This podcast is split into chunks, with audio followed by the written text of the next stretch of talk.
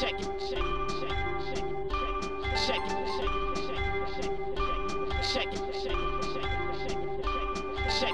Zapraszamy na kolejny odcinek podcastu Codrive.pl, a w nim zaglądamy za kulisy Grand Prix Włoch. Cała nasza trójka była na Autodromo Nazionale di Monza. Jak ostatni wyścig wyglądał z perspektywy dziennikarza telewizyjnego, dziennikarza prasowego oraz kibica. Jaki nastrój po tym weekendzie miał Robert Kubica? Alfa Romeo nie doceniła Polaka? Rozkładamy na czynniki pierwsze wypadek Maxa Verstappena i Louisa Hamiltona. Dlaczego sędziowie nie powinni wtrącać się w tę rywalizację? Chwalimy McLarena, który po raz pierwszy od ponad 3000 dni wygrywa wyścig Formuły 1. Rozdajemy propsy i disy za Grand Prix Włoch oraz zapowiadamy nadchodzący weekend ELMS. Jak pójdzie WRT i Robertowi Kubicy? Zapraszamy.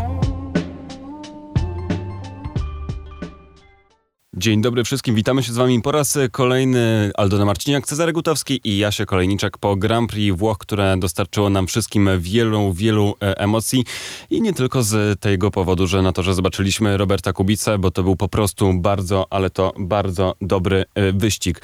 Może zacznijmy od tego, jak to wyglądało tam e, na miejscu, bo tak się zdarzyło, że cała nasza trójka wyruszyła na podróż do Moncy.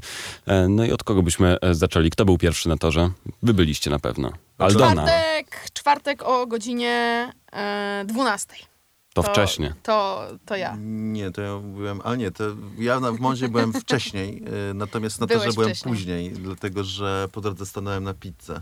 A my z kolei w Mediolanie kupowaliśmy karty internetowe tak jak e, zawsze i w Mediolanie przy okazji był lunch, więc ja zaczęłam swoją wyprawę na e, Monce od e, Mediolanu, a potem prosto do TV Pena, więc ten ulubiony dzień kierowców, ulubiony dzień też Roberta Kubicy, nie no żartuję, śmiał się trochę, ale zabawnie było. A ty Jasiek, bo ty miałeś taką wyprawę last minute zupełnie. Ja miałem totalnie szaloną wyprawę, dlatego że w czwartek po południu, a w zasadzie pod wieczór zdecydowaliśmy, że lecimy do Włoch. Bilety kupiliśmy dopiero w piątek rano, e, więc w sobotę o 17.30 wsiedliśmy w samolot w Modlinie prosto do Mediolanu. Zjedliśmy tylko kol- kolację i tak naprawdę przespaliśmy się, wymeldowaliśmy rano z hotelu i polecieliśmy na e, Monce i no to było coś. Naprawdę fantastyczny wypad.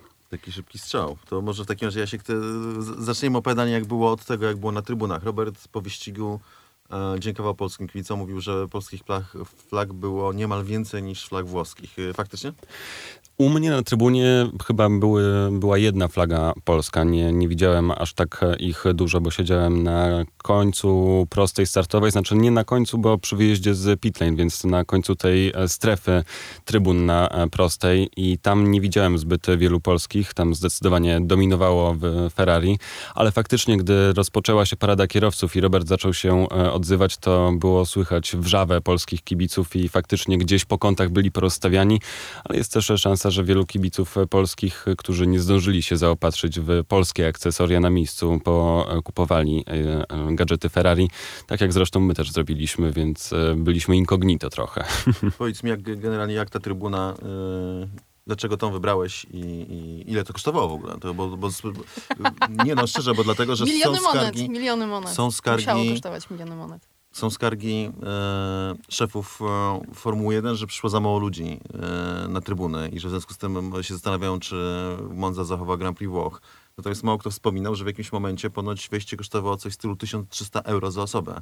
Powiedz, jak to wyglądało. Aż tak źle, waszym- aż tak źle nie było, bo my kupiliśmy bilety tylko na niedzielny wyścig, więc to wiadomo, że było trochę e, taniej. Ceny zaczynały się od 100 euro. My kupowaliśmy przez oficjalną stronę e, toru, tylko że to były miejscówki tam na parabolice od wewnętrznej strony toru i... Od wewnętrznej? Tak, od wewnętrznej. O, no to super, to byliście na Infieldzie, to jest... Nie, my tam nie byliśmy. To były te najtańsze bilety i Aha. nie mieliśmy gwarancji, że będzie gdzieś e, telebim.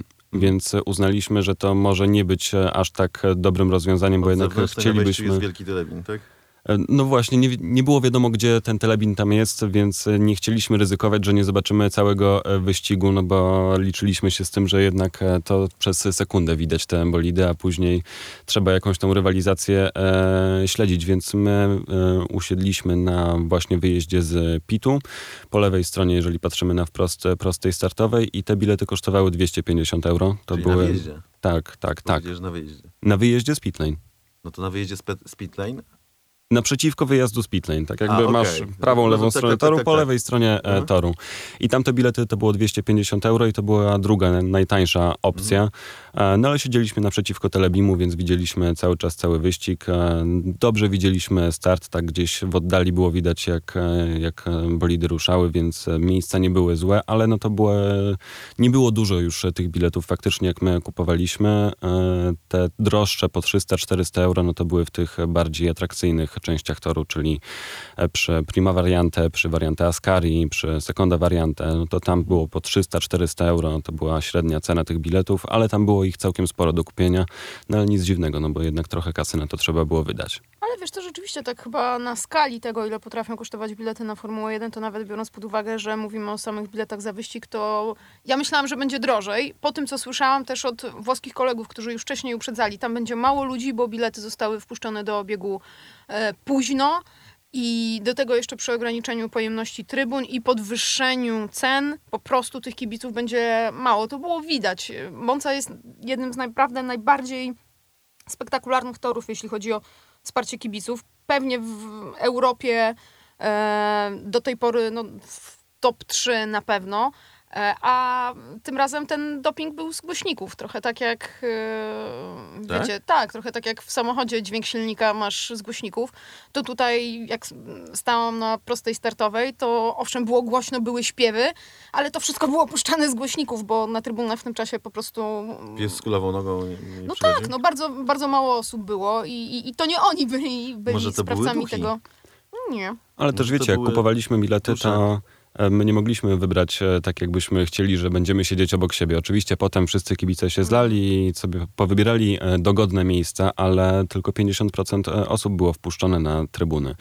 E, Więc e, faktycznie wybierając te miejsca e, było co 3-4 dopiero do, do wybrania, e, żeby kupić te wejściówki, więc było widać, że po prostu jest mniej tych e, osób. Co prawda my na to nie narzekaliśmy, będąc na tej trybunie, bo dosyć wygodnie nam się siedziało i mieliśmy taki spory komfort e, siedzenia tam, pomimo tego, że to nie było ani zadaszone, ani nie było żadnych krzesełek, więc tylko na jakimś kawałku drewna tak naprawdę siedzieliśmy.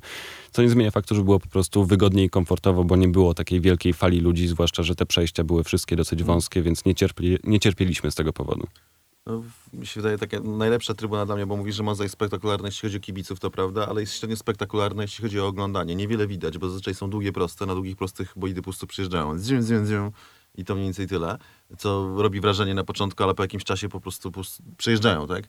Eee, jest płasko i są drzewa, więc nie za bardzo jest gdzieś widać na, na przestrzał. Mo, może na długie proste znowu, ale prostota prosta. Natomiast najlepsze miejsce, na jakie ja znam na Monzie, to jest faktycznie pierwsza szykana, prima variante. I tam są też trybuny, jest dojazd taki ogólny dla kibiców e, od wewnętrznej strony toru do, do dojazdu wzdłuż końcówki.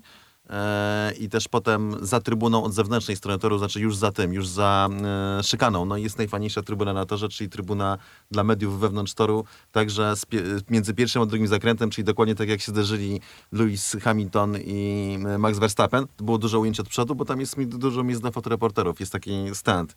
To jest miejsce, gdzie ja spędziłem dużo czasu, bo tam spędziłem w zasadzie e, dwa treningi i jeden wyścig, ten sprint kwalifikacyjny.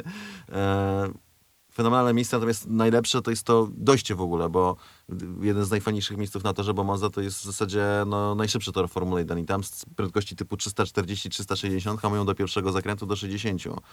E, I zawsze to powtarzam, tam można stanąć w tym miejscu, gdzie, gdzie oni hamują, że no, nie da się jakby wzrok, mój przynajmniej, a jestem dość spostrzegawczy, nie jest w stanie wyłapać fazy od e, tego, kiedy mm, kończą wciskać gaz do momentu, kiedy zwalniają. W sensie, że tak jak Robert to wyliczył na, naszym, na naszej analizie toru, mówi, że tak naprawdę na około 60 metrach zbijają prędkość o 300 km na godzinę. I to jest po prostu, tego nie widać.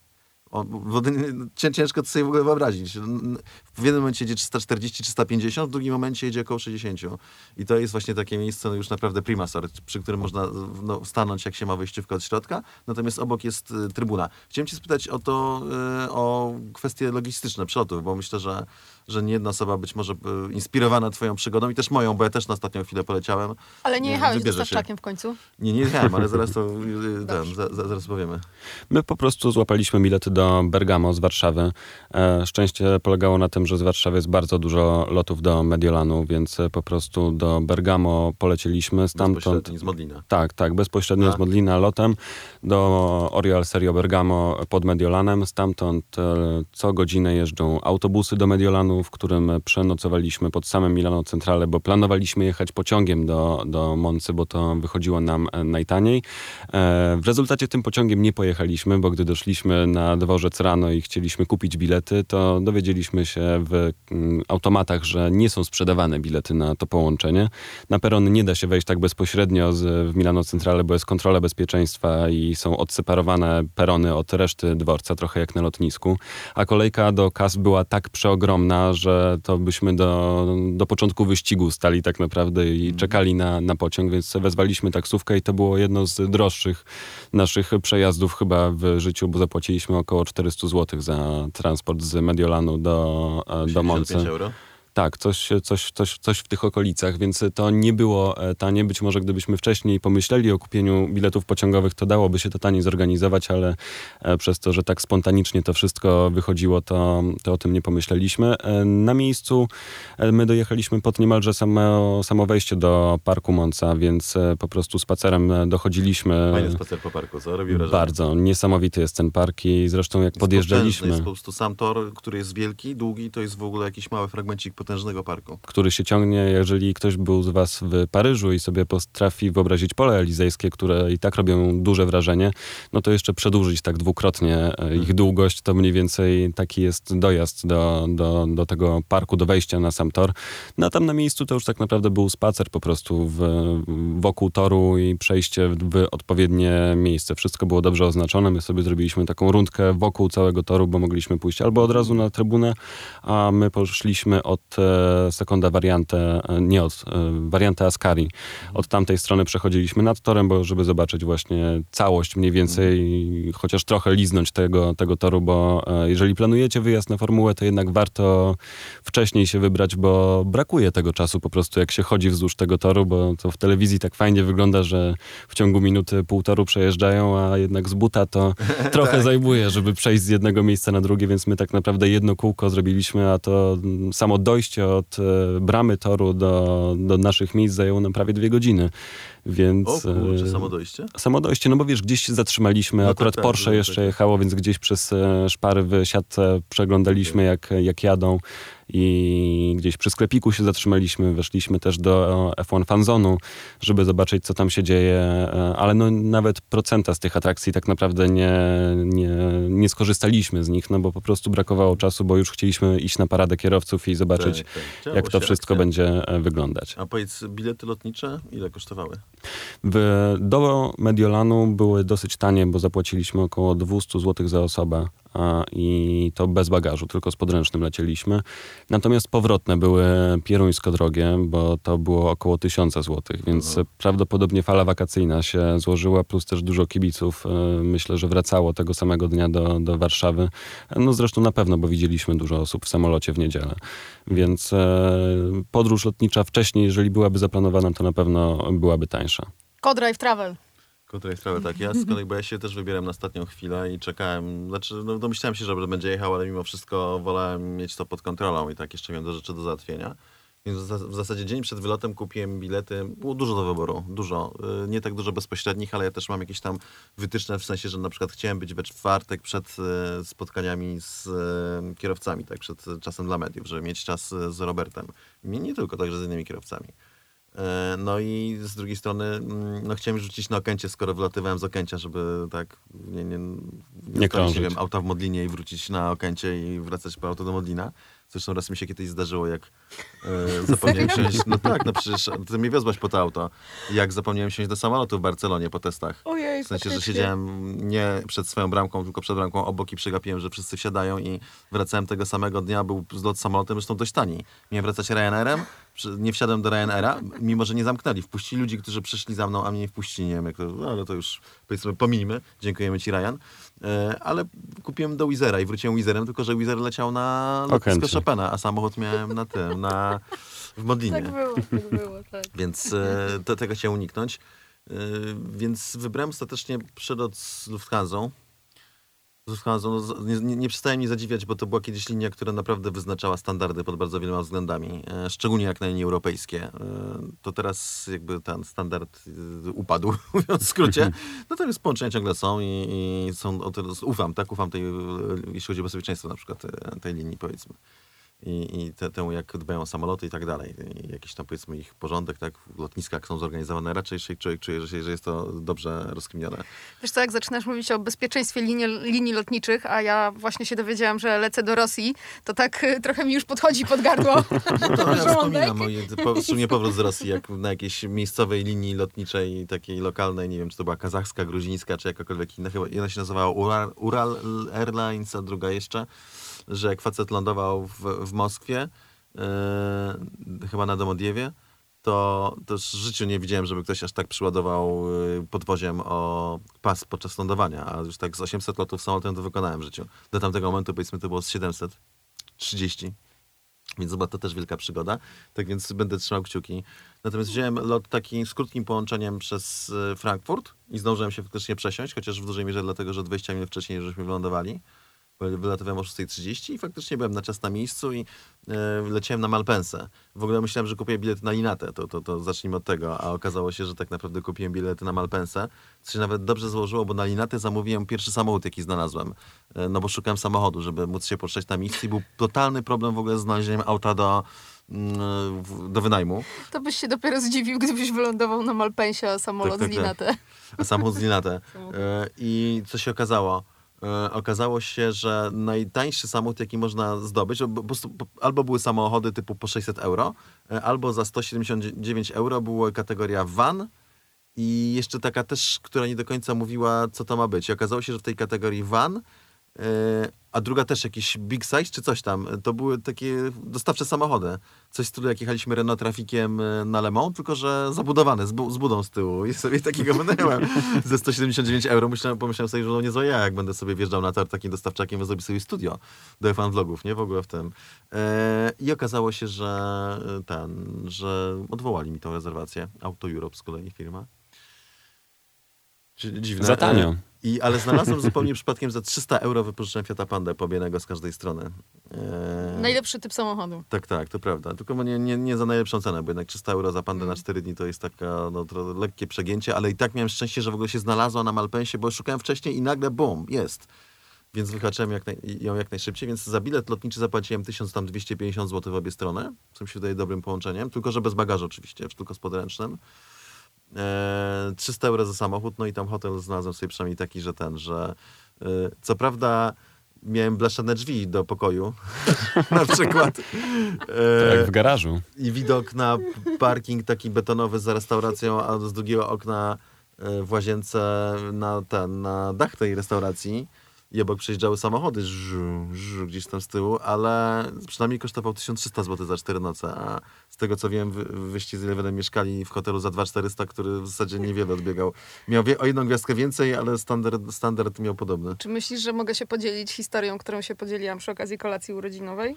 Nie wiem, co to była za historia, Z- ale jak nie- już zaczęłaś, Już to... nie pamiętasz? To już muszę, musisz. pierwszy raz w życiu. Wyko- znaczy, rzeczywiście hotel był drogi, a jakość e, nieadekwatna. E, Do tego mieliśmy pokoje dla niepełnosprawnych, dostosowane do, do wszystkiego. I pierwszy raz w życiu e, wykonałam ja, bo nikt inny nie miał tej odwagi. W- Wieczorem, późnym wieczorem, jak tam przyjechaliśmy, telefon do recepcji, którego w życiu bym się nie spodziewała. Zadzwoniłam i spytałam, proszę pani, przepraszam, ale gdzie tu się spuszcza wodę? A, tak, tak, to już pamiętam, to już pamiętam. Nie, nie, żadna z trzech osób nie była w stanie znaleźć w łazience sposobu na spuszczenie tej Polskie, wody. polskie elity dziennikarstwa wyjeżdżają za granicę i nie umieją spuścić wody. No już naprawdę. Dajcie spokój. Przysięgam. Wszystkie sznureczki, guziczki, a tam guziczków, Była sznureczków, nie pompka wiadomo na ile. nogę. E, Też, też myślałam, ale ni- nie. Okazuje się, że e, tak zaprojektowali e, całą tę łazienkę, że był taki guzik w ścianie, który był za grzejnikiem, a na grzejniku wisiały ręczniki. No więc po prostu nie było szans, żeby to, żeby to normalnie zobaczyć. Także, także No tak, tak. no jeśli chodzi o Sytuacja walory... sanitarna była krytyczna, w skrócie, w waszych pokojach. Ale przejdźmy do sportu. Przejdźmy do sportu, bo dużo się działo dobrych e, rzeczy i ja jestem ciekawy, bo rozmawialiście z Robertem, czy był zadowolony po tym weekendzie? Czy tak jak zawsze ty, Cezary, zwracasz na to uwagę, że z jego mimiki, z mowy ciała da się odczytać, e, jak, e, jak spędził dany weekend, to jak było tym razem? No nie było aż takiego szczęścia jak y, na Zandvoort. Zandvoort to faktycznie było takie aż promieniało, powiedzmy, że widać było, że był bardzo zadowolony z weekendu i z tego, jak to się ułożyło i z siebie. E, No tutaj jednak y, weszły w grę inne emocje, no bo jednak Monza, tor, który Robert znał i świadomość pewnych przegapionych szans, szczególnie po kwalifikacjach. No myślę, że po kwalifikacjach Robert był naprawdę taki mocno, mocno rozczarowany, e, no bo przede wszystkim dlatego, że miał problem w samochodzie, który mu nie pozwolił e, no, przyjechać optymal, ten, optymalnego okrążenia. Wiedział, że stać go było na o wiele więcej, tak, i tego się nie udało zrobić. Plus jeszcze, no, już nawet mniej był wkurzony o to, że nadział się na Mazepina. Już za bardzo się tym nie rozwodził, przynajmniej w tych, w, w, jak myśmy rozmawiali. To już nawet e, na to, powiedzmy, machał ręką. E, No najbardziej ze względu na to, że jakiś problem nie jest sprecyzowany w samochodzie przez niego, ale jednak sprawił, że, że no były to przejazdy po prostu spalone, że nie wyciągnął z tego e, potencjału. I w zasadzie już do końca weekendu no nie było, nie, nie było takiego vibe'u, jaki był na Zandvoort, nie? Tutaj jednak już bardziej, za, za, no bo Zandvoort, no bo to było już takie, no to, tak totalnie z kapelusza wyciągnięte, że o, w sobotę telefon rano jedziesz, że w zasadzie y, wszystko, co Robert dokonał tam, no to było powyżej jego własnych też y, oczekiwań. Natomiast tu na Mozie przypuszczam, że szczególnie wiedząc, że może pojechać szybciej, y, no, no to tutaj było rozczarowanie, już było takie nastawienie bardziej sportowe. W zasadzie taka najbardziej udana sesja dla Roberta to był drugi trening, gdzie faktycznie, kiedy wszyscy jechali tak naprawdę symulację e, sprintu, E, I Robert był szybszy trochę od Tonia, był szósty genera- generalnie i to nie było takie, że totalnie przetasowanie na czele cały czas były dwa Mercedesy i Max Verstappen, czyli dokładnie układ sił jaki był. Tak więc to był ten jedyny moment, no a potem, a potem już to dwa starty, tak, dwie przygody i tutaj też wydaje mi się jest dużo do, do obgadania. Dla mnie takim słowem klucz jest niedosyt, ponieważ tak naprawdę w każdej sesji Robert mógł więcej. Poza, tak jak mówisz, tym e, drugim treningiem. W e, kwalifikacjach nie ze swojej winy. e, Ten problem, o którym mówisz e, w aucie, to było coś, co, co zdeterminowało jazdę w e, tej sesji. Do tego Mazepin. Same sam sprint kwalifikacyjny zaczął się naprawdę doskonale. E, Zresztą Robert mówił, gdyby ten, em, gdyby nie kontakt z Yuki Tsunodą, gdyby to się wszystko udało, to, to był pe- pewnie manewr weekendu. E, To jego dohamowanie, to było niesamowite. Jeszcze raz wam bardzo polecam, jeżeli znajdziecie onboard e, z tego, to, to, to obejrzyjcie, bo, bo robi wielkie wrażenie. Kilka to jak sprytnie tam e, Robert e, pojechał. To niesamowite to było. E, W każdym razie Mm, polecam to, no ale no właśnie, znów, e, trącony przez e, Tsunodę, szczęście w nieszczęściu, że w momencie, w którym utknął w żwirze, to akurat była neutralizacja i zdołał dojechać do stawki, jeszcze kogoś wyprzedził. Natomiast to był efekt kuli śnieżnej. No, przez, e, przez, przez te e, słabsze kwalifikacje, nie do końca z jego winy, ale także przez ten... e, Widzisz, ty mówisz, że nawet on nie był taki zły na to, że się naciął na Mazepina, ale trzeba zwrócić uwagę, że w drugim przejeździe e, tak naprawdę mało kto się poprawiał. To okrążenie, to, to, na to mi zwrócili uwagę ludzie z Alfy, że na tym polegał ten pek, że on się naciął na Mazepina w momencie, w którym, w którym to, był ten, to był ten przejazd, kiedy trzeba było uzyskać to najlepsze kółko, bo w drugich przejazdach już się ludzie nie poprawiali. E, więc to no, spotęgowało tego, tego pecha. Potem sprint kwalifikacyjny, który w konsekwencji mm, sprawił, że Robert startował dość nisko, a że startował dość nisko, no to, to z kolei rodziło kolejne problemy w niedzielę, jeżeli dodamy do tego jeszcze no, nieszczęśliwy zbieg okoliczności z oszczędzaniem e, paliwa, to już no, robi Ja nam się z tego... przy sprincie, mówiąc szczerze. Dlaczego? Tak, bo, bo już po- zaczynam Chcesz sesja po wyścig, zaczynasz wyścig A, podsumować. no dobrze, dobrze, dobrze. a Pardon, ten, nie, a nie, nie tak- wiedziałam, że masz taki plan, czyli jesteśmy, zostajemy przy sprincie. Tak, zostaniemy przy sprincie. No, nieudany start i tak Robert mówi, że coś pełnił w procedurach, co akurat nie powinno dziwić, no bo to był jego drugi start e, w e, Formule 1 w, od 2019 roku i drugi start w tym samochodzie. De facto. Czyli słaby rozpęd, ale potem bardzo fajne wejście w tą pierwszą szykanę faktycznie. No ja stałem przy tej szykanie, więc widziałem. Wyglądało to bardzo ładnie. E, Byłem zaskoczony wręcz, że go zobaczyłem w takim miejscu w szykanie, e, dlatego że widziałem na telebimie, miało telebim, widziałem, że słabo wystartował. E, Natomiast to też fakt jest taki, że pod starcie to samochody się zbijają. Tak? Każdy się teraz prawie hamować względnie ostrożnie, e, a im bardziej z tyłu, tym bardziej już po prostu kierowcy mocno zbijają. I de facto podobnie było w drugiej szkanie. I ten manewr, ja go, no, widziałem go z onboardu Roberta, widziałem go z, z onboardu e, Mika Schumachera i widziałem go z onboardu Tsunody. Tsunody. I to było, no muszę powiedzieć, że Robert, znaczy, no przede wszystkim był z niego zadowolony e, i żałował, że się nie udało, bo faktycznie po tym, ile musiał zaryzykować, żeby ten manewr wyszedł i ile musiało jeszcze się poskładać, fakt, że prawie go wykonał, bo został trącony tak naprawdę pod sam koniec, już w drugim zakręcie został e, trącony przez Tsunodę, no pech, nie? I wielka szkoda. Natomiast no też tutaj ja bym nie za bardzo Tsunody nie obciążał i też trzeba no, zwrócić uwagę na jedną rzecz. Do drugiej szkany też kierowcy hamowali wcześniej. Robert, y, po, po lewej stronie były dwa bolidy, z przodu jechał Mick Schumacher za Mickiem, już nie pamiętam kto, kto podążał. A przed nimi jechał Tsunoda i teraz wydaje mi się, że kluczem do tego, co się wydarzyło, był fakt, że Tsunoda nie wiedzieć czemu, ale nie złożył się do zakrętu, tylko pojechał po zewnętrznej. Zupełnie jakoś tak nie rozumiem, nie? W sensie tego. I przypuszczam, że Roberta to bardzo zaskoczyło. E, Bo Robert spóźnił hamowanie. Jechał po prostu, chciał nadrobić pozycję na pierwszym okrążeniu, jechał tak jak trzeba. Więc w momencie, kiedy chciał spóźnić hamowanie i dojechać od zewnętrznej, to po tej zewnętrznej stał Tsunoda, a gdzie nie powinno go być. E, Bo nie miał, on, Tsunoda nikogo nie miał po prostu. On po prostu tam się znalazł, mimo tego, że nie musiał. Y, Więc Robert nie mógł już bardziej zahamować i po prostu hamując totalnie na limicie, wbijał się, żeby nie wjechać w Tsunodę, wbijał się między Tsunodę, a jadące za Tsunodą po lewej stronie dwa samochody przed Mika Schumachera. Ale tam nie było miejsca. Mick Schumacher zorientował się, co się dzieje i ściął mocno szykanę, odbił do lewej i w ten sposób Robert się tam wśliznął, skręcił.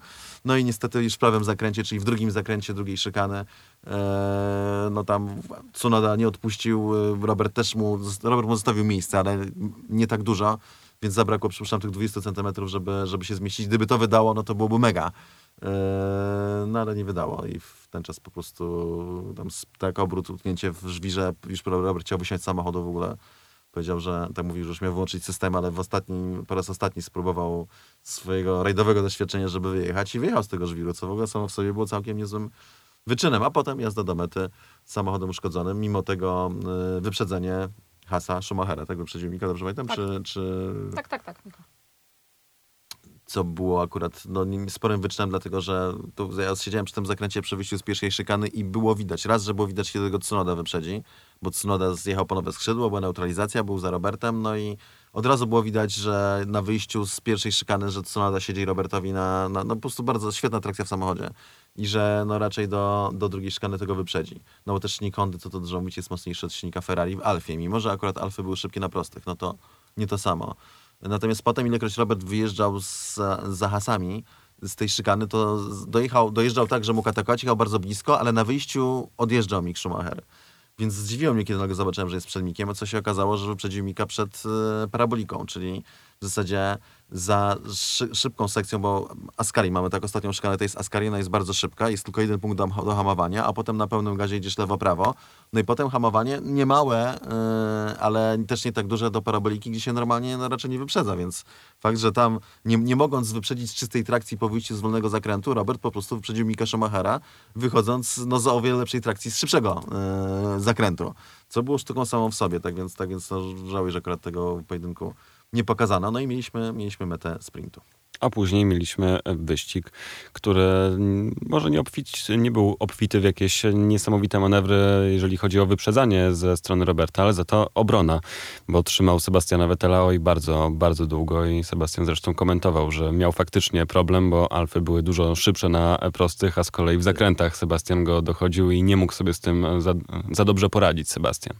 No tak, to jest to, o czym e, mówił Robert, że oni jechali z e, niższym dociskiem, więc e, to oczywiście premiowało ich na prostych, utrudniało robotę w zakrętach. Drugi weekend z rzędu z Sebastianem Vettelem ten pojedynek. Szkoda, że tym razem się nie udało. Potem oczywiście doszło do tej zamiany miejsc z Antonio. To naturalne. Natomiast no, żal tego, co się wydarzyło wcześniej. Zaczęłam mówić o tym, o tym zużyciu paliwa. To jest coś, co Robert mówił tobie, Cezary, po wyścigu. E, tak się zastanawiam, czy oni e, byli zaskoczeni tym, że Robert jedzie tak e, szybko i gdyby nie został zdublowany, to musiałby to jeszcze jedno okrążenie Chyba to się z przejechać? tego brało, to właśnie, że faktycznie, że no Robert mówił też kilka razy, że chyba tempo było za, za dobre, że i prawdopodobnie po prostu zali za mało paliwa, bo byli z góry nastawieni, że będzie Robert zdublowany. Tymczasem w zasadzie cała stawka przyjechała w obrębie tego samego okrążenia, tym bardziej, że przecież były neu- ne- neutralizacje, nie jedna.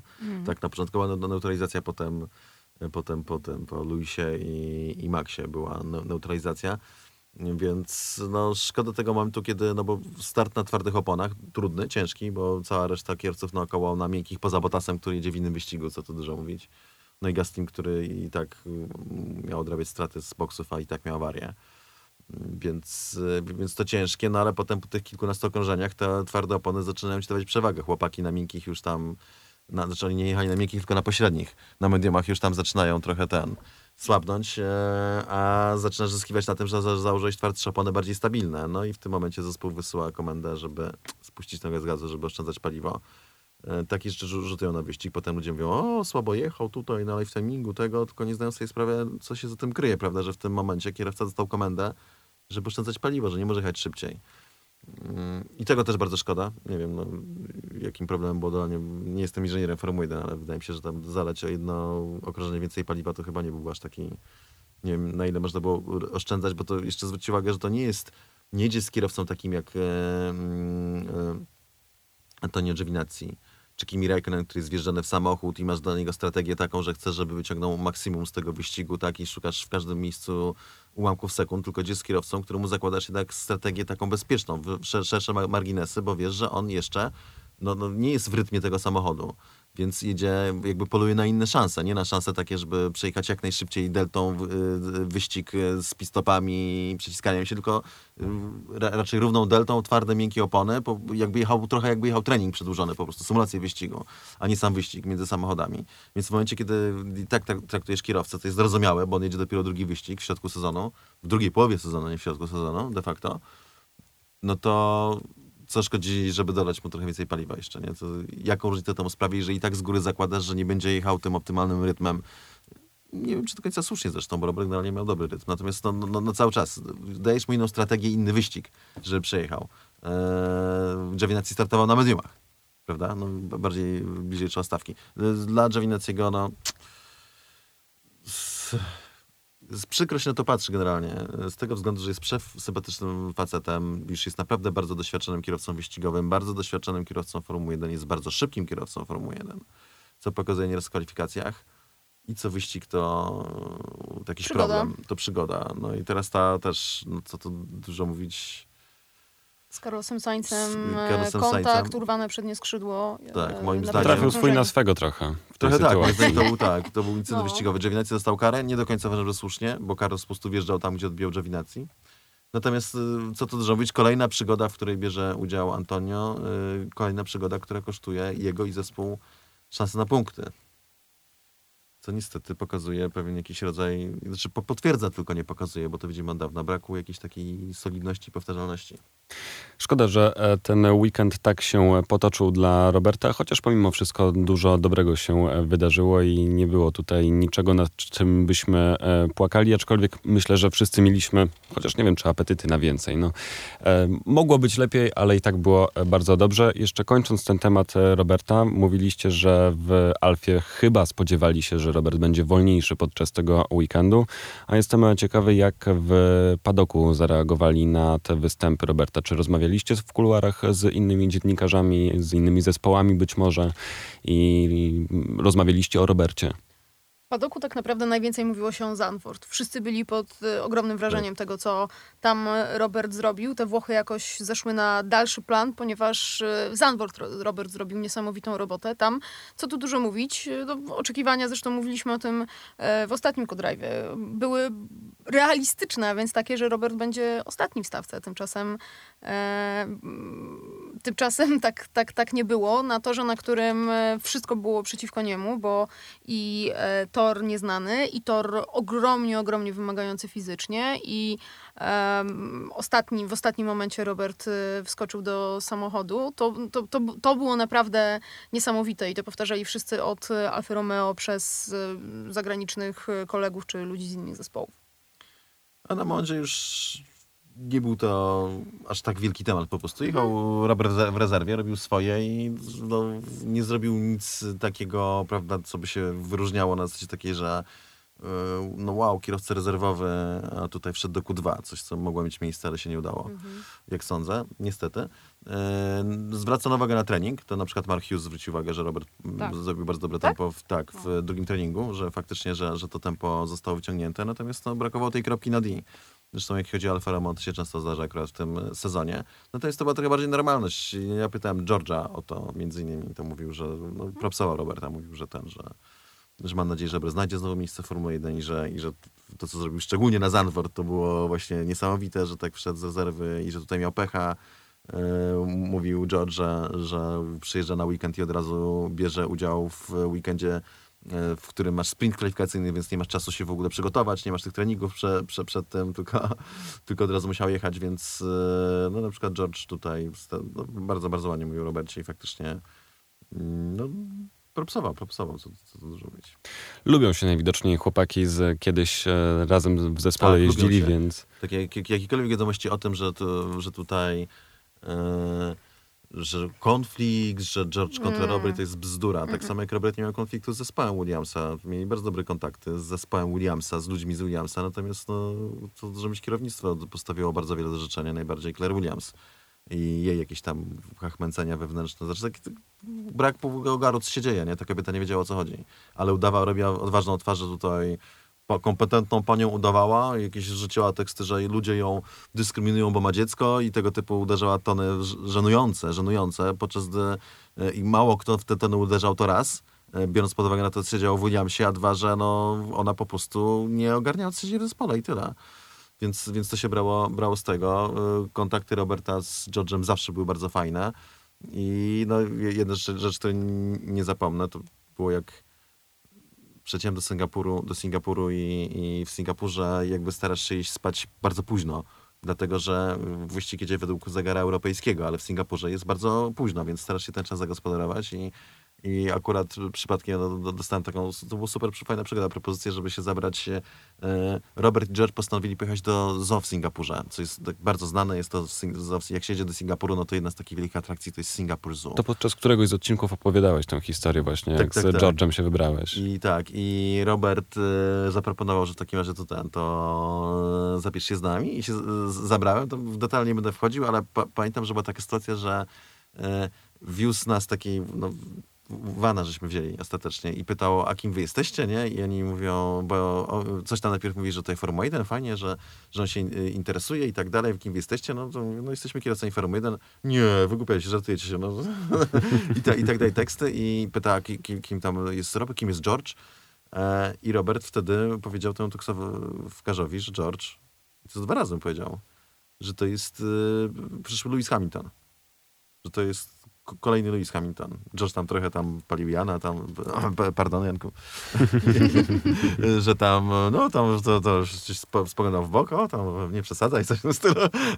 Ale to była szczera, szczera wypowiedź Roberta, nie szczera ocena tego, jaki potencjał ma George Russell. To był no, połowę, to, połowa sezonu 2019, czy, czy, czyli jeszcze no w zasadzie na, na grubo zanim George został zakontraktowany przez Mercedesa i jeszcze zanim, bo to dopiero nastąpi, będzie startował obok Luisa Hamiltona, więc to, to trzeba jakby włożyć między bajki to, to, to jakiekolwiek twierdzenia o jakimkolwiek tarciu w ogóle między Robertem a, a George'em jako kierowcami. Zawsze mieli mega dobre kontakty. Zobaczymy, czy ta przepowiednia się w przyszłym roku sprawdzi, albo w przyszłych e, latach co do George'a i jego tytułu e, mistrzowskiego, ale pomówmy o innym, e, o innej walce, o tegoroczny tytuł i o tym, co się działo w prima variante pomiędzy Maxem Verstappenem a Lewisem Hamiltonem. Powiem wam, że na trybunach wybuchła taka wrzawa w momencie, w którym do tego doszło, ale tak wszyscy zaczęli bić brawo. Być może to dlatego, że nie było wśród nas holenderskiego holenderskich kibiców, ale wszyscy byli absolutnie zachwyceni tym, co się e, wydarzyło i więcej tam było śmiechów i uśmiechów niż jakiegoś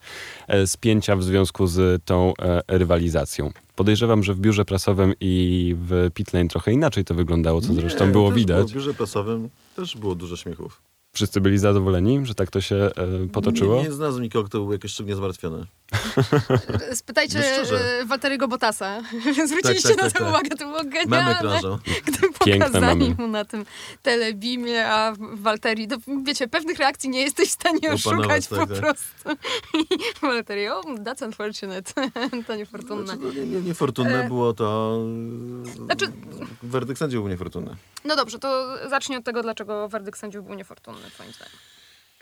Bo to był incydent wyścigowy i to było widać, że to był incydent wyścigowy i sędziowie, y, dając karę Maxowi Verstappenowi, opowiedzieli się za... Po, to jest stronniczość. Opowiedzieli się za, za Lewisem Hamiltonem, który mówił, że pójdzie do sędziów, że będzie z nimi rozmawiał, a potem powiedział, że szanuje y, odwagę sędziów, nie? Że to, zaraz, jaką odwagę? No skoro to było takie oczywiste. Oni usta ustanowili precedens, co też przyznał sam Lewis Hamilton. Oni wyznaczyli karę za coś, czego wcześniej nie karano. E, wmieszali się w walkę kierowców o Mistrzostwo Świata, a najlepiej to ujął Fernando Alonso, że obaj zrobili to, co musieli. Że obaj się znaleźli w sytuacji bez wyjścia. E, W sensie, że żaden nie chciał ustąpić, bo walczą o Mistrzostwo Świata. Natomiast jakby dro- droga sędziów jest taka, i to tłumaczył Michael Massey, oczywiście jak zawsze sędziów, że oni uznali, że Maxa tam nie powinno być w ogóle. I że to był zakręt, który należał do Louisa Hamiltona. Michael Massey się jeszcze odniósł do tego, że pozostali kierowcy w takich sytuacjach chcieli ten zakręt i przejeżdżali po sosydżach i że Max też mógł to zrobić, bo inni kierowcy tak robili. Max też Lewis przyciął. Hamilton zrobił tak e, podczas, na samym początku też, gdy było starcie. Ale to było, i to właśnie to największy błąd, bo słyszałem dużo opinii, że przecież to była, sam Hamilton mówił, że to była taka sytuacja, taka sama jak w pierwszym zakręcie. To jest bzdura, to nie była taka sama sytuacja. Y, Pierwszy, najważniejsza, pierwsza najważniejsza różnica. Kiedy Max Verstappen wywoził Louisa Hamiltona z drugiej szykany, z lewego zakrętu numer jeden drugiej szykany, to Louis atakował go po zewnętrznej. Kiedy potem zderzyli się Max z Louisem, w szykanie numer jeden w drugim zakręcie, to Max był po wewnętrznej. Owszem, za, bo to są dwa zakręty, jeden po drugim. Zak- Zakręt numer jeden to jest prawy i tam zaatakował po zewnętrznej i się zmieścił i tym zaskoczył Hamiltona. Myślę, że też samego siebie zaskoczył. Bo to było, to było nie- niewiarygodne. To było fantastyczne. Taką chcę grać Formułę 1. Zrobił coś, co należało zrobić, tylko nikt nie mógł po- prostu uznać, że to się uda. I w momencie, kiedy przejechał ten zakręt po zewnętrznej, gdzie Lewis mu zostawił e, e, miejsce, oni zaczęli skręcać w lewo, kiedy się zderzyli, a kiedy zaczęli skręcać w lewo, to byli po wewnętrznej, czyli to są dwie różne sytuacje. Louis został wywieziony po zewnętrznej, e, Max został uderzony, atakując wewnętrzną. I teraz e, te teksty o tym, że mógł ciąć szykanę, Louis go próbował do, do tego zmusić w ogóle, a potem mówił, że i tak by się nie zmieścił w tym zakręcie. No to jak? Mógł ciąć szykanę, by się w zakręcie nie zmieścił? To jakaś bzdura, w ogóle jest to absolutnie, absolutnie niekonsekwentne. Szkoda stała się dlatego, że sędziowie zabijają bardzo dobre ściganie i oni mieliby rację, gdyby Max w jakimkolwiek momencie przepołował i wpadł na Hamiltona. Ale Max nie wpadł na Hamiltona. To Hamilton skręcił w kierunku Maxa, co sędziowie odnotowali. Odnotowali w werdykcie, że Lewis mógł zostawić więcej miejsca. Czyli odnotowali, że Luis zdecydował, czy się zderzą, czy się nie zderzą. Ale uznali, że ten zakręt był Luisa. I to sędziowie uznali, że był Luisa. Na jakiej podstawie? Dlatego, że Max zbyt wcześnie hamował do pierwszego zakrętu. Ale to jest jakiś absurd, bo w pierwszym zakręcie to, to pierwszy zakręt był 50 metrów z tyłu i to była zewnętrzna. I jak można mieć do, do kierowcy pretensje za to, że, ha- że jak oni w ogóle uznają, że on hamował za późno i że on się zmieścił w tym zakręcie? Zmieścił się, skręcił, Hamilton zostawił miejsce, żeby się zmieścił w tym zakręcie. Więc jak można karać kierowcę za to, że podjął skuteczny, bardzo ryzykowny, ale skuteczny atak do pierwszego zakrętu, żeby ustawić się na pozycji, żeby atakować w drugim? I to, werdykt bardzo psuje y, generalnie, no szczerze, bardzo psuje jakby w ogóle przyszłość tego sportu. Tak jak Hamilton został ustanowiony precedens, ale nie, nie za bardzo wiadomo na, na jakim oparciu, bo tam nie ma żadnego przepisu do podyktowania, tylko i wyłącznie wrażenia sędziów, którzy za to, że Max zaatakował skutecznie w pierwszym zakręcie, każą go za to, że się zderzyli w drugim, przyznając, że to Hamilton skręcił w, na Verstappena. E, To ja mam do ciebie jeszcze jedną, e, jeszcze jedną prośbę. Jak to się ma do tego, co się wydarzyło na Silverstone? Do tego, Właśnie. jak, jak możesz te, te wydarzenia porównać? I te dwie kary przede wszystkim. Wydarzenie jest, znowu, to stacja była o tyle podobna, że do Tanga trzeba dwojga i Max pojechał w obu przypadkach, pojechał po prostu totalnie na zasadzie, kurde, wejdę tam i albo mi ustąpisz, albo się zderzymy. Ale Max na Silverstone zostawił miejsce Hamiltonowi. Hamilton ca- cały czas to przekonywał Hamilton, y, co no, totalne przekłamanie, bo są na to ujęcia z kamery, no ale jak ktoś, prawda, klapki na oczy i tam Louis y, chodzisz po wodzie i kocham cię i tak dalej, y, no to nie, nie, nie patrzy na to. Sędziowie dali karę Hamiltonowi za to, że Hamilton nie skręcił. Hamiltona rzuciło do środka toru. Że Hamilton to mówił, że, że ten, że dopiero pokazał y, Leclerc, jak się powinno zachować w tym zakręcie, że mu zostawił miejsce. A Leclerc, jak nałożymy zdjęcia, to jest jeden na jeden Leclerc jedzie w tym miejscu, co jechał Max Verstappen na Silverstone. Tylko Hamilton jest w innym miejscu. Przy Leclercu jedzie po wewnętrznej, przy Verstappenie pod sterowność uderza w bolid Verstappena, więc Lewis Hamilton uderzył w bolid Verstappena, który bardzo dużo ryzgał na Silverstone. Moim zdaniem też to było, no to powiedziałem, że to jest racing incident, ale dostał karę za to, że wpadł pod sterowność i nie, za, nie zapanował nad samochodem i przez to spowodował kolizję z Verstappenem. W, na Monzie Lewis Hamilton spowodował kolizję z Maxem Verstappenem, bo on skręcił, co sędziowie przyznają. Skręcił w miejsce, gdzie był bolid już.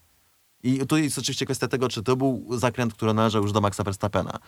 I o to, tego wydaje się bronili sędziowie, żeby kierowcy nie atakowali aż tak szalenie, żeby no po prostu nie wchodzili takim dive bombem, tak to nazwijmy, totalnym i tutaj Żeby nie prowokowali wymuszali takich na sytuacji. te- nie, nie, nie, Żeby nie nie wydzierali z gardła. Tak, takich sytuacji. Ale to nie było wejście po wewnętrznej. Max zdążył już Luisa prawie pojechać najpierw po zewnętrznej i wchodzili w kolejny zakręt lewy. I Max był po wewnętrznej. Po wewnętrznej zazwyczaj jak ktoś się zamknie, to nie ma gdzie pojechać. Już szczególnie w, w tej fazie zakrętu. Więc e, i to, co jest najważniejsze, czyj to był zakręt. I tu znowu sędziowie nie wiem, dlaczego podjęli taką decyzję, dlatego że teoretycznie, po pierwsze mówi się, że kierowca musi zostawić miejsce. I Luis tego miejsca nie zostawił, a przecież mówi się, że musi być miejsce. Więc to, Luis złamał prze, przepis. Natomiast sędziowie uważają, że w dobrej wierze, bo Maxa tam nie powinno być, bo za późno hamował do pierwszego zakrętu, zakręt wcześniej. Znowu bzdura. Nie pasuje. Nie, nie pasuje do sytuacji. W sensie, że co, to, co się działo w poprzednim zakręcie, nie ma już znaczenia, kiedy y, Max jest po wewnętrznej w kolejnym. Mo, moim zdaniem. Mo, moja, moja Może opinia. uznali, że to jest zakręt Luisa, dlatego że teoretycznie to Luis był na odpowiednim torze jazdy w tamtym miejscu. Tak, zgadza się, ale jeżeli zawsze zakręt jest kierowcy, który jest na odpowiednim torze jazdy, to niezależnie od tego, kto cię będzie kiedy atakował, wystarczy, że skręcisz i się zderzycie i zawsze on dostanie karę, bo przecież ty jechałeś na odpowiednim torze jazdy. To jaką wtedy mamy walkę, jak kierowcy dostają karę za to? Musisz w jakiś sposób walczyć o pozycję, często, jeżeli, chyba, że chcą, żeby omijali tylko na DRS-ie na prostych, tak? Czyli to jest żadne wyprzedzanie, że to wtedy będzie bezpiecznie. Prawda? Bo te tu, tu, tylko wciskasz, omijasz lewa, prawa, dziękuję, do widzenia, to jest dupa, nie wyprzedzanie. To był prawdziwy, to był, fen- szczerze, to był fenomena- fenomenalny atak Maxa Verstappena e, i no, nie, Max nie, to, to, był, to była sytuacja 50-50, Max nie zasłużył na karę. E, moim zdaniem. To, natomiast ja cały czas rozumiem, chodziło to o ten właśnie typ wymuszenia. Natomiast czy to był zakręt? Jeżeli uznajemy, że jeżeli kierowca ma swoje tak przednie skrzydło za twoim tylnym kołem, to musisz mu zostawić miejsce, to Max miał swoje przednie skrzydło na poziomie przedniego koła Louisa Hamiltona, nie, nie miał zostawionego miejsca. Ta kara się po prostu nie klei. Gdyby oni dali karę i dali, zamiast rozpisywać te swoje takie e, dywagacje na temat tego, co się powinno, co się nie powinno i co sędziowie uznali, czego nie uznali, gdyby wystarczyłby jeden akapit, którym by się powołali na konkretny przepis. Że Max Verstappen zrobił to i to i za to dostaje karę. Nie było nic takiego. Oni po prostu wy- wyprowadzili cały wód, dlaczego uznali, że jednak, że Maxa tam nie powinno być i że to był zakręt Luisa, yy, opierając się na hamowaniu do poprzedniego zakrętu. Więc to się nie klei. Yy, szczerze, ja bym, te, przyjąłbym tę karę, gdyby oni dali chociaż jakieś odpowiednie uz- uzasadnienie. Bo jest podkładka, bo Max pojechał, bardzo brutalnie pojechał na hama, Max próbował wylusić e, wymusić na Luisie, ale mu wyszło. Sęk w tym, że w momencie, kiedy już się zderzali, to Max był na pozycji, na której miał prawo sobie rościć miejsce w tym zakręcie. A myśleliście też o tym w ten sposób, że Max próbował tak ostro, bo mu nawet nie, nie do końca może zależało na tym, żeby znaleźć się przed Luisem, ale że albo się uda, albo obydwoje jesteśmy w bandzie i nic mnie to nie obchodzi. Słuszna uwaga. I pewnie też za to sędziowie chcieli go ukarać. Max pojechał na, na takiej zasadzie, że tylko cholera no wyszło mu, nie? W sensie, że wypracował taką pozycję jakimś cudem. Ja do dziś nie wiem, jak, jak to zrobił, ale to jest właśnie najlepsze ściganie. Wypracował taką pozycję, na której już było za późno, żeby mu robić kary tutaj, przytyki, że o, jak wariat pojechał i tak dalej, bo on skręcił. Po czym poznajesz, że kierowca za późno hamuje do zakrętu? po tym, co się stało na Silverstone. Hamilton uderzył w, e, trochę w Maxa, bo za późno zahamował przez zakręt. To jest kierowca za późno skręcił do zakrętu i był po wewnętrznej. A Max zmieścił się po zewnętrznej, więc nie zahamował za późno, bo się zmieścił, skręcił. Jechał normalnie po to, że to Hamilton go spychał z toru. Hamilton go chciał zepchnąć z toru, dlatego że wiedział, że go zepnie z toru, że jak Max zetnie szykanę, to będzie musiał mu dać pozycję. I to, y, to, to Wolf mówi, że y, Max chciał zrobić taktyczny fa- faul. To jest gucia prawda. To Hamilton próbował wymusić taktyczny faul na Maxie. Ale to masz pełną rację. Max pojechał na tej zasadzie, że albo on mi ustąpi, albo się zderzymy i mam to gdzieś, bo i tak y, będę miał y, więcej, tak i tak zdobędę więcej punktów tutaj, bo zdobył przecież dzień wcześniej dwa punkty, gdzie Luis zawalił start. Więc y, i przypuszczam, że to jest y, jakby linia, po której poszli sędziowie. Jeden kierowca z opinii, który ja widziałem, e, uważał, że zrobili dobrze i to był Damon Hill. Ja rozumiem jego, ale ja rozumiem jego, e, e, jego rozumowanie ma swoją logikę, idzie właśnie w tym kierunku takiego, no, że pewnych rzeczy nie wypada, no, że jak to, że za moich czasów to, to nie. Natomiast cała reszta kierowców, co czytałem opinię, nawet Paul Di Resta, przecież brytyjski ekspert, y, czy Fernando Alonso najlepiej to ujął, twierdzili, że to był incydent wyścigowy i moim zdaniem mieli rację. I sędziowie, największy błąd sędziów polega na tym, że oni się opowiedzieli za stroną walce o mistrzostwo. Ross Brown, czyli no, całej Formuły 1, tak zarządzający, e, powiedział, że on ma nadzieję, że te mistrzostwa się nie rozstrzygną na bandach i w, w pokojach sędziów. To się już rozstrzyga w pokoju sędziów i na bandach. To już się dzieje. Ja tylko jeszcze do tego dodam wszystkiego, żeby zwróćmy uwagę, w jakiej sytuacji doszło do tego starcia. Wcześniej Max Verstappen gonił Daniela Ricciardo, był względnie bezpieczny przed y, Lewisem Hamiltonem, jeszcze tam buforek mały w postaci em, McLarena i Lando Norrisa, chociaż sam fakt, że nie był w stanie wyprzedzić em, Daniela Ricciardo, Max Verstappen pomagał tutaj Lewisowi Hamiltonowi w tej walce, natomiast y, Natomiast y, potem ten pit stop 11 sekund, błąd y, osoby mechanika przy prawym przednim kole, który nie dał znaku do odjazdu. Pamiętamy też o tych y, zmianach w przepisach w tej chwili. To nie jest tak, że, że automatycznie z czujników przy pistoletach idzie sygnał, że koło jest dokręcone, tylko trzeba to zrobić ręcznie. Najwyraźniej po prostu o tym zapomniał, bo to jest, y, To jest niezła wtopa. to jest niezła wtopa, dla- szczególnie dla, 11 sekund, nie? W ogóle to Tak. jest o 9 za dużo. dla Red Bulla, który przecież e, regularnie ma pit stopy po, poniżej dwóch sekund. Więc e, w tym momencie e, z sytuacji, w której dzieliło Maxa Verstappena i Louisa Hamiltona mm, ponad 4 sekundy, e, nagle po pit stopach wylądowali jeden obok drugiego i Max po tym 11-sekundowym pit stopie, więc e, też ten, ten moment w którym doszło do tego, do tego zderzenia, no to na pewno emocje w Maxie tu Tak, e, bud- absolutnie. buzowały. To było na emocjach, tak, to, to, to, to, to po prostu takie bardzo ostre zagranie i on za to dostał karę. Natomiast jeszcze raz, on to, jemu się to udało po prostu. I tylko raz, a dwa, obaj mogli unik- uniknąć kolizji. Obaj mogli uniknąć tej kolizji. I żaden nie chciał. Dlaczego Max dostał karę? Jak obaj mogli jej uniknąć. Jak sędziowie sami w raporcie stwierdzają, że Lewis Hamilton mógł zostawić mu więcej miejsca. To jak w ogóle, to jak można uzasadnić karanie? Michael Massey to uza- uzasadnia w ten sposób, że oni wcale nie uznali, że Max jest winny. Tylko oni uznali, że Max y, nie miał prawa rościć sobie, nie wiem na jakiej podstawie to uznali, y, miejsca na torze y, i że w związku z tym on ponosił większą odpowiedzialność, nie winę, tylko większą odpowiedzialność, a jest ustalone, że jak po jakiejś kolizji nie jadą samochody dwa i jakiś kierowca ponosi większą odpowiedzialność, to on musi dostać karę cofnięcia na starcie. Więc znowu taki tutaj paragraf 22 trochę, nie? W sensie, że byli zamknięci w tym, w tym systemie. Bardzo się stało. To jest jeszcze raz, to jest ingerencja w walkę mistrzostw, o Mistrzostwo Świata z faworyzowaniem kierowcy. To inaczej, moim zdaniem, nie można tego inaczej e, odczytać, szczególnie jak się przeczyta dokładnie werdykt sędziów. Ale też nie widać, żeby Red Bull był jakoś specjalnie oburzony tą e, karą. Bo, Bo oni wiedzą, co zrobił Max. po pierwsze wiedzą, co zrobił. Max, a po drugie e, chodzą plotki, przynajmniej tak e, można było przeczytać w kilku miejscach, że Red Bulla to za bardzo nie boli, dlatego że planują w Rosji i tak zmienić silnik Maxowi. I że te trzy miejsca to dla nich okej, biorą to na klatę. Mi się wydaje, że Red Bull po prostu też zdaje sobie sprawę, że to, ja nie mówię tutaj, że Max, nie, nie chcę bilić Maxa. Ja To jedyne, co chcę e, wykazać, to to, że żaden z kierowców nie powinien dostać kary. Natomiast Max sam dobrze wiedział też, co zrobił. Przypuszczam, że sam był trochę zdziwiony, że był w stanie się znaleźć w tej pozycji, że atakował. Przypuszczam, że atakując Max spodziewał się, że zetnie tą szykanę po prostu, że się nie zmieści. Rzecz w tym, że się zmieścił, no, ja w momencie, kiedy się zmieścił i był już na wejściu do drugiej szykany po wewnętrznej stronie zakrętu tym razem, to już był racing incydent, którego mogli obaj uniknąć, żaden tego nie zrobił. Kropka. Cy, cygana powiesili, jak to było? Nie, czy teraz rasizm, używanie tych y, mądrości ludowych? To przysłowie. No tak, no, no tak, no, ale to już teraz, wiesz, rasistowskie, nie? Bo to, wiesz, cygan powieszony to już nie można. To nie To przedłużajmy. już jest głupość narodu, przepraszam, y, kochani Nie przedłużajmy tego, to ktoś, e, nikt nie zauważy po prostu. Hamilton jeszcze tak na puentę mówi, że jeżeli takie rzeczy będą się, e, takie rzeczy będą się powtarzały, jeżeli nie wyciągną z tego, z tych ostatnich wyścigów e, lekcji. Jeśli wnioski nie zostaną wyciągnięte, tak, Tak. chyba to ujął. No Jestem to ciekawy, jakie wnioski sam, trzeba Tak. wyciągnąć w e, związku z tym, ale Jestem ciekaw, jakie on sam wnioski wyciągnął. Myślę, że żadnych na tym e, etapie, Widzę, ale że wnioski wyciągnął takie, że zawsze trzeba pójść do kolegów sędziów, którzy... A potem ich pochwalić za Tak, tak, tak. Za to, na że Instagramie. Tak, tak za chwalić za decyzję. Najwyraźniej musiała być naprawdę wyjątkowa, skoro trzeba ich chwalić. Ale gdy mówimy o tym e, wypadku, to też warto wspomnieć e, o kwestiach e, bezpieczeństwa, no bo to, że ten manewr się udał i że nie jesteśmy zadowoleni z kary dla Maxa Verstappena, to jest jedna kwestia, ale no jednak wszyscy myślę, widzieliśmy memy z Lewisem Hamiltonem, który ma nową fryzurę z odciśniętym kołem Maxa Verstappena na swoim czole.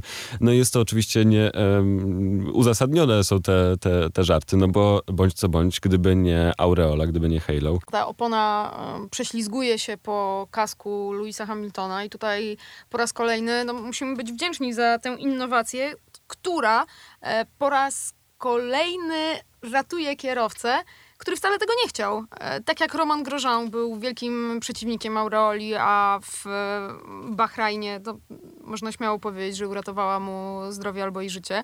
E, Tak samo Lewis Hamilton, pamiętam jak w Abu Zabi podczas ostatniego wyścigu sezonu przed wprowadzeniem Aureoli. Spytałam go o to na oficjalnej konferencji prasowej, jak się z tym czuje i Lewis Hamilton wtedy mi odpowiedział, że to jest e, ostatni wyścig, w którym on się ściga bolidem, który wygląda ładnie.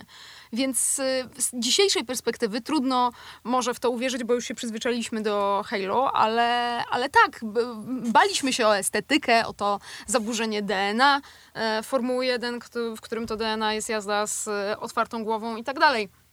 Natomiast jest to kolejny przykład do statystyk. Y, Na pewno oczywiście przed wprowadzeniem e, Halo wprowadzono bardzo, przeprowadzono bardzo szeroko zakrojone e, badania co do skuteczności e, tego rozwiązania. Wzięto pod uwagę 17 różnych e, wypadków w trzech scenariuszach. Gdy samochód zderza się z samochodem, tak jak było tutaj, gdy samochód zderza się z, Z czymś, autobusem.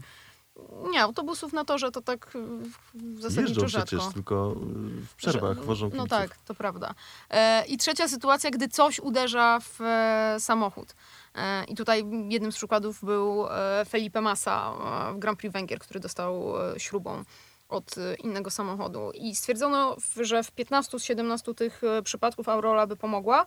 W dwóch nie było pewności, no, Masa. Z, Masa dokładnie, natomiast, natomiast by nie zaszkodziła. Tam był jeszcze e, wypadek, śmiertelny wypadek Henry'ego Surtisa w e, Formule 2, a który to jest starej, dostał, nieobecnej Formuły 2, tylko takiej Tak. dawnej, dawnej, to była inna kategoria. czyli inna kategoria, czyli nie, nie, nie GP2, cały czas GP2 Tak, tak, było, tak, tak. E, czyli obecna Formuła 2 była e, zapleczem Formuły 1, Formuła 2 była niższą kategorią, który e, został uderzony w głowę oponą oderwaną od e, innego bolidu, ale też to na przykład przerażający wypadek, bo też y, nie wiadomo, czy by go uratował Surtisa, dlatego że to, to był tyle kuriozalny przypadek, że ona się odbijała, ta opona i ona go, i lecąc z góry, uderzyła go idealnie w czubek głowy, zabijając na miejscu tak. biednego chłopaka. Oczywiście to syn tego, Johna Surtisa, czyli byłego mistrza świata Formuły 1. Przerażająca sytuacja. E, także wypadek e, mm, Justina Wilsona w, w Stanach. Stanach, e, ale też na przykład e, Kraksa Pascala Ferlina, który w Grand Prix Monaco postawił bolid bokiem dokładnie, a głową do ściany. E, I, I więc generalnie te, te, te wszystkie e, przypadki i też to, co się wydarzyło później, pamiętamy już, gdy było e, Halo, na przykład Charlesa Leclerca i Fernando Alonso, gdy e, ślady opony zostały na, na Halo, inaczej oparłaby się na głowie. No i to jest e, kolejny taki przypadek, ale też trzeba zwrócić uwagę na to, że w 2019 roku zaostrzono przepisy dotyczące mm, tego, co musi wytrzymać e, kask i są to takie e, testy, które też e, przemawiają do wyobraźni. Wyobraźcie sobie, że e, kask musi wytrzymać e, zrzucenie 10-kilogramowego ciężaru z 5 metrów z góry.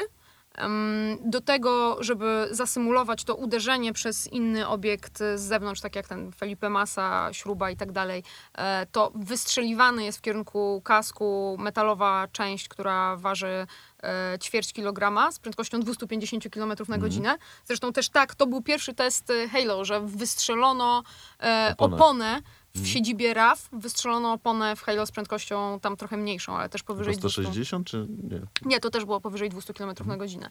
E, I do tego jeszcze e, kask musi znieść, e, jeżeli ciężar 4 kg jest zrzucony na niego z prędkością 7,7 metra na sekundę. Innymi słowy, kolejny moment, w którym te wszystkie zabezpieczenia Formuły 1 się sprawdziły, ale też, a propos, e, nie jest to dyskusja zamknięta, bo e, jeżeli zwróciliście uwagę na wypadek Carlosa Sainza, to on uderzył klatką piersiową w kierownicę. Głowa mu poszła bardzo do przodu mimo systemu Hans i też tym będzie się zajmować e, FIA, czy e, tam wszystko zadziałało tak jak trzeba. Natomiast w przypadku Louisa Hamiltona i Maxa Verstappena na szczęście możemy, możemy żartować, na szczęście mogą być z tego memy, bo e, Louisowi Hamiltonowi nic się nie stało, mimo że bolid przejechał mu po głowie. No i widać Dosłownie. to zdjęcie, jak zdję- byłem Tak. przerażony, że Ja jednak też. pomimo kasku mu zdarło skórę i zostawił ślad opony. Oj, chyba by. Louis cię nie polubił, gdyby słuchał naszego podcastu. Dlaczego? Przecież stało, stało się mu dużo. Mówił o tym, że się źle czuje.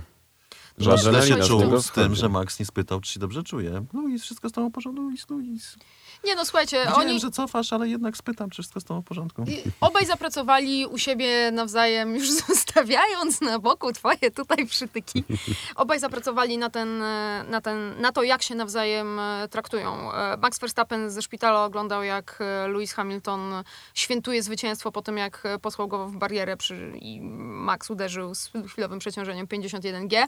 E, Więc z jego punktu widzenia on ma prawo czuć, że to Luis się w ogóle nim nie interesuje. Z, z kolei Luis, e, Luis był zdziwiony, że Max się nie, nie zainteresował, czy wszystko z nim w porządku w momencie, w którym Max mu przejechał po głowie. No ale Max z kolei słyszał, że Luis próbuje cofać. Próbuje się wydostać spod tego samochodu i wrócić do rywalizacji, więc też e, nic dziwnego, że nie, nie myślał o tym, czy wszystko w porządku. Plus dodał jeszcze, że czasami in the heat of the moment lepiej jest odejść. Natomiast mi się wydaje tutaj No, jeszcze, że. Max y, dobrze zrobił, że odszedł, bo jakby nie, nie, nie daj Bóg doszło do przepychanki, to jednak, co tu dużo mówić, y, postawił na Luisa, nie? W sensie, że Luis jest przypakowany festa. Max y, no, jest powiedzmy młodszym, mniejszym Bardzo byczkiem i ciekawy by... temat do rozmyśleń nam tutaj że- podrzuciłeś. Kto by wygrał pojedynek? Nie, taki... no, Max, szczerze, 100% na Luisa stawiam w ogóle od razu, nie? A jeszcze Fame technika się MMA, liczy. Hamilton, Verstappen, stawiam na Hamiltona. Wiesz, technika, zwinność, to wszystko... Nie, no przecież są- Luis jest tak napakowany, że w- jest Wiesz, plus kto Luis jest napakowany? się. Diesel jest napakowany. Który Zrobili był sobie, zresztą. Tak, właśnie zrobili sobie zdjęcia w, na pit lane i wtedy dopiero widzisz, kto jest napakowany. Diesle wychodzą z mody, w ogóle propagujesz y, ten y, nieekologiczny tryb życia. Tak, a to w ramach propagowania ekologicznego trybu życia i poruszania się na dwóch e, stopach, to mam zdjęcie z Usainem Boltem. Z O. pit lane.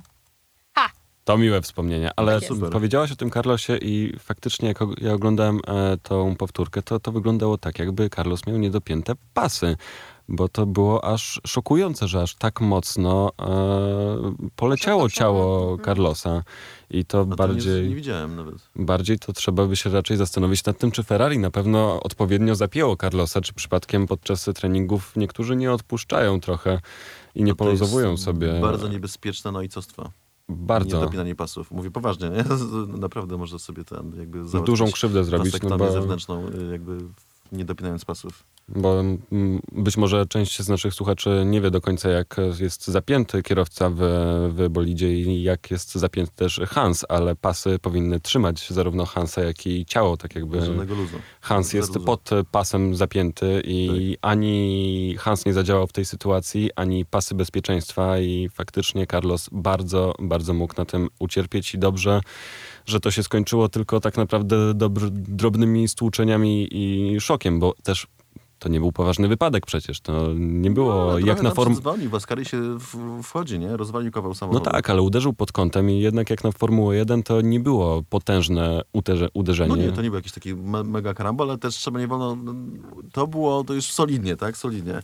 E, natomiast oczywiście nie był taki jakby turbo, tak jak wypadek, nie wiem, Roberta w Kanadzie 2008, no to, no, no to daleko. Natomiast w ogóle bardzo dziwny był ten wypadek sam w sobie. E, dziwny o tyle, że jak e, Robert, jak robiliśmy odprawę z toru i jak Robert opowiadał o tym, że nawet kiedyś tam miał wpadkę, nie, takiego szejma sobie zrobił jak testach, jak wypadł na Askari i opowiadał, że jak się źle wejdzie w ten pierwszy zakręt, to od razu wciąga na lewą bandę, sobie pomyślałem w ogóle, jak on to wyczarował. Nigdy czegoś takiego nie widziałem w ogóle. No i Carlos pokazał dokładnie, Że wciąga. wyglądać, że faktycznie na tej pierwszej terce, jak się popełni błąd, to wciąga na lewo od razu. Ragazzi, ragazzi, zapinajcie pasy, bo możecie skończyć jak Carlos Sainz, e, a wszystkim raczej życzymy, żeby skończyli jak Daniel Ricciardo, który naprawdę fantastyczną robotę wykonał podczas tego weekendu. Miał trochę szczęścia oczywiście. Myślę, że McLaren też mógł tutaj pomóc, bo Lando też miał e, ochotę się pościgać, a wydaje mi się, że McLaren jednak zadecydował, żeby chłopaki dojechali w tym duecie i żeby już więcej emocji nie dostarczać nam na koniec wyścigu albo w ogóle na żadnym e, etapie tego. Ale wielkie gratulacje. Ponad 3000 dni McLaren czekał na swoje zwycięstwo. Poprzednim zwycięzcą dla McLarena był Jenson Button w Brazylii bodajże. Mogliby napisać w ogóle ten, że jakieś baśnie y, trzech tysięcy i trzech. Przepłakanych nocy. Tak. No, dokładnie, dokładnie. Siekierę zada i ten. Nie, no to już jakby ktoś inny musiał napisać te bajki. Fenomenalne widoki. To, co trzeba podkreślić, to nie był wyścig wygrany na czystym farcie. No owszem, dobrze, że Valtteri Bottas, który wygrał sprint i ruszałby z pole position, że ruszał z końca stawki, bo Mercedes mu zmienił silnik. Dobrze, że Lewis Hamilton y, no, miał problem w kwalifikacjach na tym, na... Rozpraszasz mnie pokazując zdjęcie Lewisa Hamiltona, z, który pozuje z panem w sukience, tak? Przepraszam bardzo, ale to Lewis Hamilton jest panem w sukience, bo zastanawiałam się, jak się Lewis Hamilton czuje. Chciałam coś nowego jeszcze wnieść do naszego podcastu. Lewis Hamilton był wczoraj na gali Met y, w Nowym Jorku, gali modowej. y, I ma ubrany, sukienkę na jednej nogawce, widzę, tak? Taki Tak. rodzaj... nie wiem, firanka czy, czy kawałek welonu. Nie, bardziej firanka, bardziej firanka. Ale to znaczy, że u Luisa wszystko dobrze, Tak. chyba że Ale jest cała spuchnięty. reszta super. Ga- Garnitur totalnie bardzo Tak, ładny. tylko pod spodem też jest koronka, wiesz? A, okej. Tak, o, tak o, o, o tutaj, więc nie wiem, czy taką koszulę koronkową. A, i faktycznie, prześwitująca klata idzie. do Tak. tego jeszcze. Tak. No to nie, to raczej, to raczej nie. Yy, o czym to mówiliśmy? O Danielu Ricardo. Daniel. Tak, tak, że to y, jakby owszem, no fakt, że Mercedes trochę pomogły, co tu dużo mówić, mm, no to jednak y, no, No i Max też pomógł. Wiesz co, nie, Max nie za bardzo, znaczy miał słaby start, ale to ma, nie, niewiele mógł zrobić moim zdaniem. Było, było widać, jak Daniel był napalony w ogóle na to, że wygra ten wyścig, że może wygrać ten wyścig już dzień wcześniej po spincie. I naprawdę, i on dużo o tym mówił i był, wiesz, nabuzowany i tym i, i był nastawiony na to zwycięstwo. On wiedział. Dlaczego wiedział? Dlatego, że McLaren świetnie startuje i oni po prostu, jak tylko się nie zepsuje startu, to mają super trakcję, bardzo dobrze się napędzają, więc przy tak długim rozpędzie, jak e, masz do pierwszej szkary na Monzie ze startu, wiedział Dany, że jeśli dobrze wystartuje i Max dobrze wystartuje, to mimo tego Daniel będzie miał szansę już e, e, wyjść na prowadzenie, a de facto Max wystartował średnio i w zasadzie Daniel bez mydła go objechał, a potem takim czystym tempem, no wiadomo, gdyby z przodu był Bottas albo gdyby Hamilton tak nie, no, nie startował z czwartego pola, a powinien z piątego, gdyby nie Bottas nie został cofnięty. E, no ale też Hamilton w ogóle, przecież e, Hamilton wyprzedził e, Norrisa na samym początku, a potem spadł za Norrisa po tym nieudanym ataku w drugiej szykanie na Maxa Verstappena. No tak czy inaczej, no to było zwycięstwo. McLaren nie był najszybszym samochodem w ten weekend, ale nie był też samochodem, który wygrał z przypadku. O tym świadczy dublet i o tym świadczy generalnie ich tempo i to, że no, Dany wypracował to zwycięstwo na starcie do wyścigu. Max zresztą e, mówił przed tym niedzielnym e, wyścigiem, że jeżeli Daniel mnie wyprzedzi, to że ja pozwolę mu wygrać. A nie, to chyba Daniel tak ten, y, to Max też powiedział? Bo To ja- Max powiedział, tak. Tak? A, no to ja tego nie wiem. Wiedziałem tylko, że Dany że mówił, że ten uznano to za żart. Że gadał z Maxem i że Max mu powiedział, że nie będzie się za bardzo bronił. Tak. że jak wygra start, to, to dam ci wygrać. No to, to cały Max, prawda? Więc e, wielkie gratulacje dla McLarena i myślę, że przejdźmy do propsów i disów za ten weekend. Kto tym razem zaczyna? E, Aldona. Nie, nie. A ty Nie, ostatnio nie. zaczynałeś? Chyba ja. No to ja w takim razie. muszę Bardzo zacząć. proszę.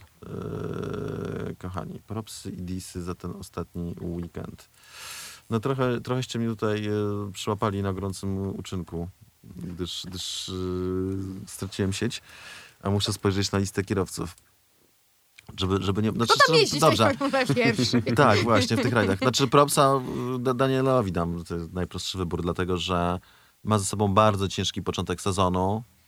Mm, Kiedy był skreślany przez wiele osób, tak wiele pytań padało, na przykład na pole position, że tutaj czy nie uważacie, że tutaj Daniel już pokazał, Wypalony. że, że to nie dla niego miejsce i tak dalej. No strasznie nie fair po tych wszystkich latach, w których podczas których radził sobie świetnie. No i nagle, kiedy kierowca McLarena ma wygrać pierwszy wyścig, to nie ten Lando, który sobie tak świetnie radzi w tym samochodzie od samego początku sezonu, jest taki tutaj tym promykiem, minimum promykiem nadziei dla McLarena i dla całej Formuły 1, tylko to właśnie Dany, nie? ten starszy kierowca, który miał takie problemy, to Daniel Ricciardo wygrywa ten wyścig po całym bardzo dobrym weekendzie ze, ze strony Daniela. Więc no, props po prostu na, na maksa, strasznie mnie to ucieszyło. Nie, przepraszam, props na Daniela, e, ale no, no, nota maksymalna, o. Aldona? E, Valtteri Bottas mm, odchodzi z Mercedesa, a pokazał, że coś tam jeszcze ma, wygrywając kwalifikacje. Mm, bardzo dobrze jadąc w sprincie kwalifikacyjnym i potem z końca stawki na podium. Podium odziedziczono oczywiście po karze dla Sergio Pereza, ale na torze, na którym e, trudno się wyprzedza e, na twardych oponach, tak samo jak Lewis Hamilton startował na twardych oponach i Lewis Hamilton jakoś z McLarenem uporać się nie był w stanie, a Valtteri Bottas z bardzo wieloma rywalami i owszem, Ja mam dylemat pomiędzy dwoma kierowcami, francuskim i brytyjskim. No mi się wydaje, że... dawaj tego Norrisa. No, wydaje mi się, że tak, ale powiem wam, że e, najbardziej zaimponował mi to chyba było e, chwilę po restarcie, w momencie, w którym w Kurwa Grande wyprzedzał e, Charlesa Leclerca. I tamten manewr, gdy złożył się od zewnętrznej i się wyminęli, Charles chciał bronić zewnętrznej, a tam Norris już był, czekał tylko na to, kiedy z prawej strony się pojawi miejsce. Naprawdę wyglądało to imponująco i wykorzystał jedyny dobry moment na to, żeby szybko przelecieć koło Charlesa i nie stracił w ogóle czasu na jeździe za Ferrari, więc za to wielka, wielka pochwała. Disy. Kurde, ja zacząłem żałować, że nie dałem propsa Mikowi Schumacherowi, no ale okej. Eee, szczerze, za to jak ogarnął w tym sprincie, to w ogóle zmienił e, obraz. Disy. Mm, Se- Sergio Perez. Oj, zabrałeś mi. No dobra, Generalnie, dawaj. bo po prostu kolejny weekend taki, ja wiem, że tutaj jakieś różne przypadki sprawiają, że tutaj pech, nie pech i tak dalej, ale już sama ta sytuacja, kiedy wyprzedził Leclerca poza torem i potem takie tłumaczenie Hornera, zresztą które zdementował Masi, dyrektor wyścigu, bo Horner twierdził, że i, i Perez, że nie dostali sygnału od FIA za to, żeby oddali pozycję, którą zyskali poza torem, no ale do cholery jasnej po, ten sygnał nie był potrzebny, a ponoć był, bo Masi twierdzi, że dostali sygnał. To mnie trzeba mówić. Wyprzedził ścinając zakręt i tyle. I to było wyprzedzenie poza torem.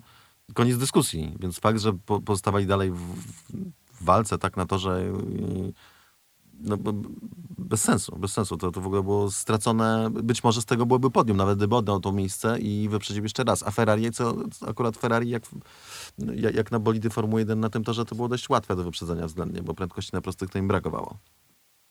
Mm, Mój dis idzie do Sebastiana Fettela, szczególnie biorąc pod uwagę miejsce Lansa Strolla w punktach wysokie, siódme, to Sebastian Vettel mm, nie, no nie. Aston Martin, silnik Mercedesa, come on.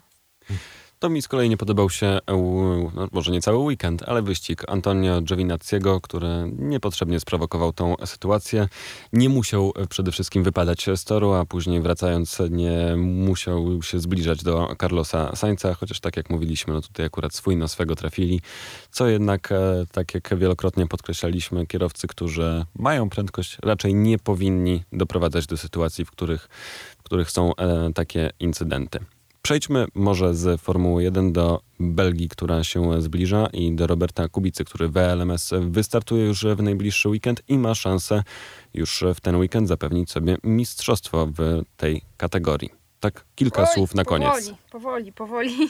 E, Bardzo trudno będzie zapewnić sobie mistrzostwo w ten weekend. E, Załoga G-Drive, z którą e, walczy zespół Orlen Team WRT jest e, bardzo mocna. Z kolei nasz zespół jest troszeczkę...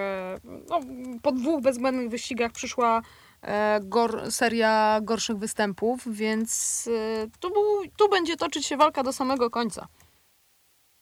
Mm, też się wydaje, że będzie trwało do samego końca, mimo tego, że mm, no, w Le Mans, co dużo mówić, WRT, mimo że debiutowało, rozpracowało rywali, bo też się rozpracowali sami, natomiast Mm, Krótsze są wyścigi e, oczywiście w LMS, 4-godzinne. Z jednej strony to dobrze, nie? bo może się tak nie stanie, że po 23 godzinach i 58 minutach coś się zepsuje. E, Z drugiej strony jakby ten element losowy daje to mniej czasu innym załogom na to, żeby popełniały błędy. E, Chociaż też i WRT w LMS-ie, no, no, ciężka sprawa, mówiąc szczerze. To jest to, nie da się tego do końca zgadnąć i rozstrzygnąć, jak to się potoczy. Moim zdaniem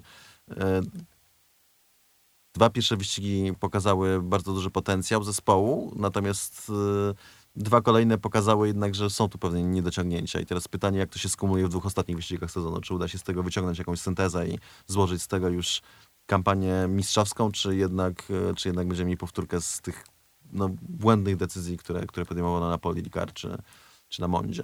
Za dzisiaj dziękujemy. Aldona Marciniak, Cezary Gutowski i Jasie Kolejniczak.